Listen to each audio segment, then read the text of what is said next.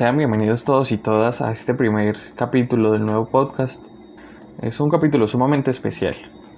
Y no solo especial porque es el inicio de, algo nuevo para mí, sino porque hoy vamos a hablar de un autor que conocí gracias a, su novela, una de sus novelas, en el año 2014. Y, pues gracias a esa novela fue que me empecé a interesar por, por las letras, por la literatura y por escribir algunas cosas. Este autor es Ernesto Sábato, el escritor argentino. Y es que desde que lo conozco me, me parece que escribe de una manera muy muy interesante. Entonces hoy hablaremos sobre su ensayo de los años 2000, La resistencia, una reflexión contra la globalización, la clonación y la masificación. Creo que el hombre, si tiene una idea, tiene que luchar por esas ideas a fondo, con toda entereza y con toda responsabilidad. Después de escuchar este pequeño audio de Ernesto Sábato, es importante que hablemos un poco de él. ¿Quién era Ernesto Sábato?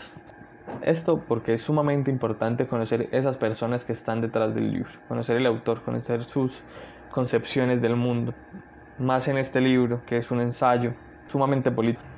Y es que Sábato desde su juventud inicia una vida política inicialmente en el anarquismo, posteriormente eh, empieza a militar en la Federación Juvenil Comunista de la Argentina, de la cual llega a ser secretario político entre el año 1933 y 1934, que es cuando se retira de esta federación. Y es que en un momento dado no se sentía recogido con lo que estaba haciendo la Unión Soviética en cabeza de Stalin. Se retira en medio de una escuela en Europa y debe viajar indocumentado hacia Francia al momento de retirarse de la escuela. Eh, en Francia pasa unas noches muy difíciles, sin embargo logra salir de allí. Eso por la perspectiva política de Sábato. Por otro lado, también hay que decir que Sábato se doctoró en física e hizo distintos cursos de filosofía en la Universidad de La Plata y trabajó en el laboratorio Curie en Francia. Sin embargo, en 1945 Sábato decide retirarse de las ciencias, decide abandonar las ciencias para dedicarse netamente a la literatura. Por esto Sábato cuenta con varios libros de ensayo, una autobiografía y tres novelas. Eh, las tres novelas que tiene Sábato es El túnel, escrita en 1948, Sobre héroes y tumbas, escrita en 1961, y Abadón, el exterminador, escrita en 1974. Su autobiografía es llamada Antes del fin y fue escrita en 1999. Y sus libros de ensayo son El escritor y sus fantasmas del 63, Apologías y rechazos del 79, Uno y el universo del 81 y el ensayo del que hablaremos hoy, La resistencia, escrita en el año 2000. La ciencia positiva y la técnica permitió al hombre esta aventura prometeica, la conquista del mundo y la conquista de las cosas, el mundo natural, el mundo externo, pero a un precio paradójico y trágico. El hombre conquistó el mundo de las cosas, pero con un gran riesgo para su alma, ha terminado por cosificarse él mismo se transformó en cosa. Y con este audio de Ernesto Sábato daríamos paso ya al libro La Resistencia. Y es que pues lo, lo pongo allí porque en esta entrevista de 1977 Sábato ya nos expresa la cosificación del hombre, cosa que a mi parecer completa eh, en este libro del año 2000. Y es que la pregunta fundamental de este libro es una cosa que me parece muy bella y es, ¿se puede florecer a esta velocidad? Y por lo que yo puedo interpretar del libro es que no, a esta velocidad no podemos florecer. Pero bueno, primero hablemos de aspectos técnicos del libro. Este libro está dividido en cinco cartas y un epílogo. Es un libro muy corto, tiene 130 páginas. La primera carta funciona a modo de, de introducción, que es lo pequeño y lo grande. La segunda son los antiguos valores, que pues desde allí hace toda una, un estudio cultural. La tercera se llama entre el bien y el mal, que pues nos habla un poco sobre su vida privada y pues nos da algunos apartados de, de críticas sistémicas. La cuarta es una de las más importantes que se llama Los valores de la comunidad y la quinta, que es la cúspide del libro, se llama La resistencia. Y por último, el epílogo, que se llama La decisión y la muerte. Pero empecemos por, por la primera carta, lo pequeño y lo grande. Y es que en esta nos brinda una introducción a lo que él está pensando y lo que va a plantear en el texto. Y uno de los apartados es muy importante. Él plantea, si nos volvemos incapaces de crear un clima de belleza en lo pequeño del mundo, a nuestro alrededor, y solo atendemos a las razones del trabajo, tantas veces deshumanizado y competitivo, ¿cómo podremos resistir? Y es que este texto se trata de eso, de mirar cómo podemos resistir a esto, a esta, esta cosificación que nos ha traído. Otro de los apartados que es sumamente importante de aquí es cuando, haciendo referencia a Marx, plantea algo importante y es que la televisión nos obnubila. En este caso, él tomando a Marx, plantea que la televisión es el opio del pueblo, cosa que también ha planteado en algunas entrevistas anteriores, pero es muy importante tener esto en cuenta. Eh, bueno, como ya dije, la primera carta simplemente funciona a modo de introducción, entonces pues ya pasaríamos a la segunda, que se llama los antiguos valores. Esta segunda carta es sumamente importante porque va en dos vías. La primera es hacer una crítica sistémica de cómo la globalización y el sistema capitalista eh, arrasan con la humanidad. Y la segunda es analizar cómo esto eh, afecta directamente, y el racionalismo también afecta en cuanto a lo mítico. Y es que unas pocas páginas después de iniciar, Sábado nos plantea cuando la cantidad de culturas relativiza los valores y la globalización aplasta con su poder y les impone una uniformidad arrogante, el ser humano, en su desconcierto, pierde el sentido de los valores y de sí mismo. Ya no sabe quién es o en qué creer. Y es que allí mismo nos plantea cómo esta sociedad ahora plantea lo mítico como falsedad, como algo que no existe. Y es que plantear lo mítico como falso, como una falsedad, es desconocer una tradición histórica y cultural de las naciones. Ya hemos visto cómo los mitos fundacionales van en pro de la unificación de la nación, así como funcionó la teogonía de Siodo, como funcionó la Ilíada de Homero, como funcionó el Cantar de Roldán o el Mío Cid en España. Todo esto es importante reconocerlo. Ya plantea Sábato que el mayor empobrecimiento de una cultura es ese momento en el que el mito empieza a definirse como falsedad. Así ocurrió en la Grecia clásica. Y es que empiezan a desmoronarse entonces el sentido de la nación y la apropiación de la misma. Deja de tomarse en cuenta todo, todas estas características míticas que normalmente también llevan en sí eh, cargados como toda una moral y una filosofía de, de toda la sociedad. El factor cohesionador no puede tomarse como falso. Y esto es muy, muy importante. Eh, otro apartado que a mi parecer es importante en este texto es cuando él plantea el sentimiento de orfandad tan presente en, los, en este tiempo se debe a la caída de los valores compartidos y sagrados. Si los valores son relativos y uno adhiere a ellos, como las reglamentaciones de un club deportivo, ¿cómo podrán salvarnos ante la desgracia o el infortunio? Así es como resultan tantas personas desesperadas y al borde del suicidio. Por eso, la soledad se vuelve tan terrible y agobiante. Esto también lo, lo relaciona de manera directa con las ciudades que ahora tenemos, que son ciudades que son totalmente inhumanas y parecen aún más rápidas. O sea, no puedes ir lento en la ciudad, no puedes gozar la ciudad, no puedes tener un disfrute real de las calles, porque están atestadas de gente. Él pone el ejemplo con Buenos Aires, pero en Colombia lo podemos ver en Bogotá, en ciudades como Bogotá, Medellín, Cali, que están atestadas de gente y que ya es muy difícil poder disfrutar de un café en la ciudad, disfrutar de un parque.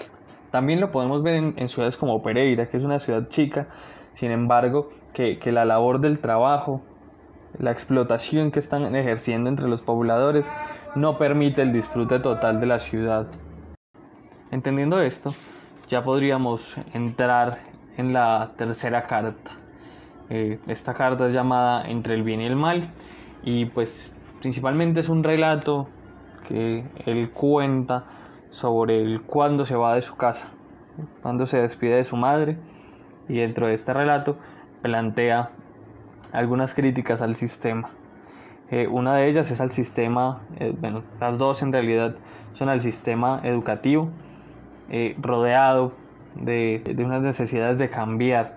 Y es que él plantea que es urgente encarar una educación diferente, enseñar que, debemos, que vivimos en una tierra, que debemos cuidar, que dependemos de agua, aire, de los árboles, de los pájaros y de todos los seres vivientes.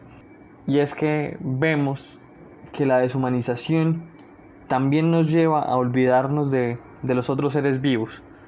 Y es que ya no, ya no tenemos una relación directa, directa con el mundo, con la tierra. Nos volvimos muy individualistas a causa de un sistema capitalista y neoliberal. Y es que también nos dice que es imposible no enseñar, no enseñarle a los chicos lo que está pasando. No podemos engañar a, a estos chicos en las escuelas cuando ellos mismos están viendo que la inseguridad está en las calles, que hay una injusticia social y que viven rodeados de la miseria, que no podemos engañar a estos jóvenes. Eh, en este apartado también nos, nos, cuenta un poco en esta carta sobre un, joven que le escribió una carta sin saber a dónde ir, sin saber a dónde mirar, porque estaban rodeados de miseria, estaban viviendo la injusticia social en carne propia. Básicamente de eso trata esta, esta tercera esta tercera carta no, pues no, no tiene grandes cosas. Sin embargo, ya vamos llegando a, la parte final y es que entramos a la cuarta a la cuarta carta que se llama los valores de la comunidad y esta carta es importantísima es importantísima porque aquí es donde se empieza a encerrar el tema del que venimos a hablar hoy aquí es donde eh, seguimos arremetiendo contra contra el racionalismo y contra el capital, a pesar de que somos conscientes de que no hay, de que no, pues no está en una crisis. Bien dice Sábato, esta crisis no es la crisis del sistema capitalista, como muchos se imaginan. Es la crisis de toda una concepción del mundo y de la vida basada en la idolatría de la técnica y en la explotación del hombre. O sea, debemos entender esto. O sea, esta no, es una, esta no es la crisis del sistema del capital, es una crisis completa de, del humanismo. El humanismo se desplazó para adquirir la, para idolatrar la técnica, la técnica como el factor central de la sociedad. Ya el humano no importa. El humano es simplemente un ser que produce mercancía, otra máquina que sirve para producir mercancía y seguir eh, enriqueciendo a, a, los que ya tienen el dinero. Eh, él nos empieza a plantear también que hay una degeneración de, lo, de los sistemas de, del sistema de valores tradicional y, y, no planteo lo tradicional como el, eh, lo conservador, como lo que siempre ha estado, sino que planteo lo tradicional como los valores de, de dar la palabra, de empeñar la palabra y, y este tipo de cosas. Ya, ya eso no tiene relevancia en esta sociedad. El sábado nos empieza a plantear que no entiende cómo es posible que ahora se presenten ante la gente, ante la televisión sin vergüenza, eh, personas que abiertamente se sabe que son corruptas. También dice que no se puede identificar una libertad democrática, no se puede ver a ciencia cierta cuál es esa democracia de la que tanto se, se habla.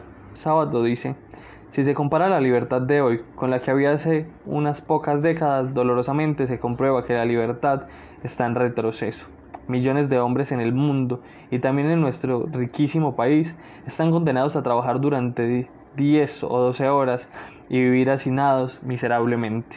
Y es que, ¿cómo vamos a hablar de democracia cuando los ricos cada vez son más ricos y los pobres cada vez más pobres y tienen que seguir laburando eh, en condiciones extremas sin poder tener tiempo para el ocio y disfrutar de la casa, disfrutar de su familia? Eso, esa es una de las críticas que hace Sabat. Yo no quiero justicia social sin libertad. Tampoco quiero libertad sin justicia social, porque es una pseudo libertad. Conociendo ya la crítica realizada por Sábato en la carta 4, pasamos a la quinta carta, la carta llamada la resistencia, la más importante del texto. Digo que es la más importante porque allí se encuentra la pregunta central del texto y la respuesta que Sábato le da a la misma. Y es que quiero recordar que la pregunta es, ¿se puede florecer a esta velocidad? Sábato lo que nos responde es, el hombre no se puede mantener humano a esta velocidad. Si vive como autómata, será aniquilado. Y es que el sistema actual nos exige, nos pide que simplemente mantengamos una carrera individual por ver quién es el que produce más, por seguir produciendo, por crear más mercancía. Y eso mismo nos conlleva a dos crisis, dos crisis centrales. La civilización tiene una crisis de explotación y de miseria y también tiene una crisis espiritual a causa de lo que ya hablamos, hablado de los mitos. Y es que eso nos genera una gran problemática, porque también le tenemos miedo a la libertad. Claro que es, es difícil pedirle a alguien que, está, que tiene que estar sometido al, al, sistema que no tenga miedo, que no le tenga miedo a esto. Y es que el sábado nos plantea dos, dos preguntas que refuerzan este, este postulado y es, ¿se le puede pedir a la gente del vértigo que se revele? ¿Puede pedirse a los hombres y a las mujeres de mi país que se nieguen a pertenecer a este capitalismo salvaje si ellos mantienen a sus hijos, a sus padres? Si ellos cargan con esa responsabilidad, ¿cómo habrían de abandonar esta vida? Y es que, si bien Sábado nos dice que hay que resistir y este ha sido su lema, también se entiende que tienen que existir nuevas formas de resistir. No, no podemos seguir pensando la resistencia como la pensamos hace 20, 30 años. Estamos en unas condiciones distintas y hay que pensarse de esa manera. Sábato nos cuenta que fue presidente de la CONADEP, la Comisión Nacional sobre la Desaparición de Personas en Argentina, comisión creada por el presidente Raúl Alfonsín posterior a la dictadura del general Videla en Argentina.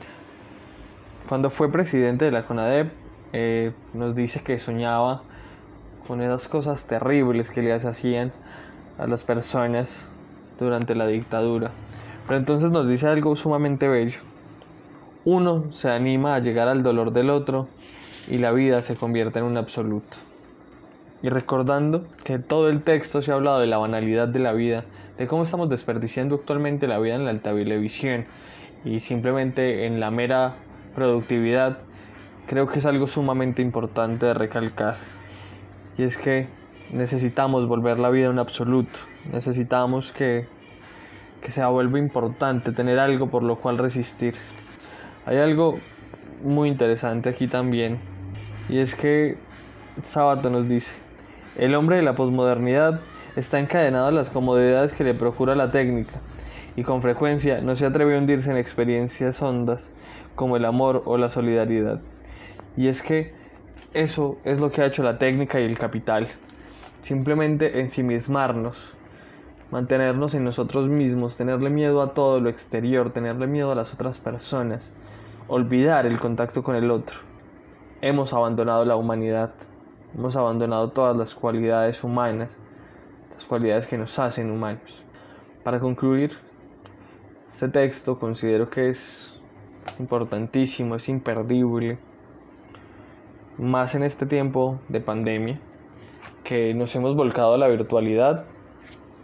Es importante leerlo, es importante hacer un repaso de, de qué es ser humano, cuáles son las consecuencias de la técnica y ceñirnos a la razón. Ver las problemáticas que trae también, ceñirnos únicamente a la razón y ser cientificistas, como si nada más importase. Entonces, bueno, esto es todo por el capítulo de hoy. Espero les haya gustado. Si les gustó, compártanlo. El próximo podcast, el próximo episodio, aún no defino si, si lo realizaré sobre la novela Terra Alta del escritor español Javier Cercas, ganadora del Premio Planeta el año anterior, o si lo haré sobre la novela histórica de Evelio Rosero, el escritor colombiano, llamada La carroza de Bolívar. Hasta pronto, espero todos estén muy bien. El hombre es, no es razón pura como ha creído el pensamiento ilustrado y como cree la ciencia.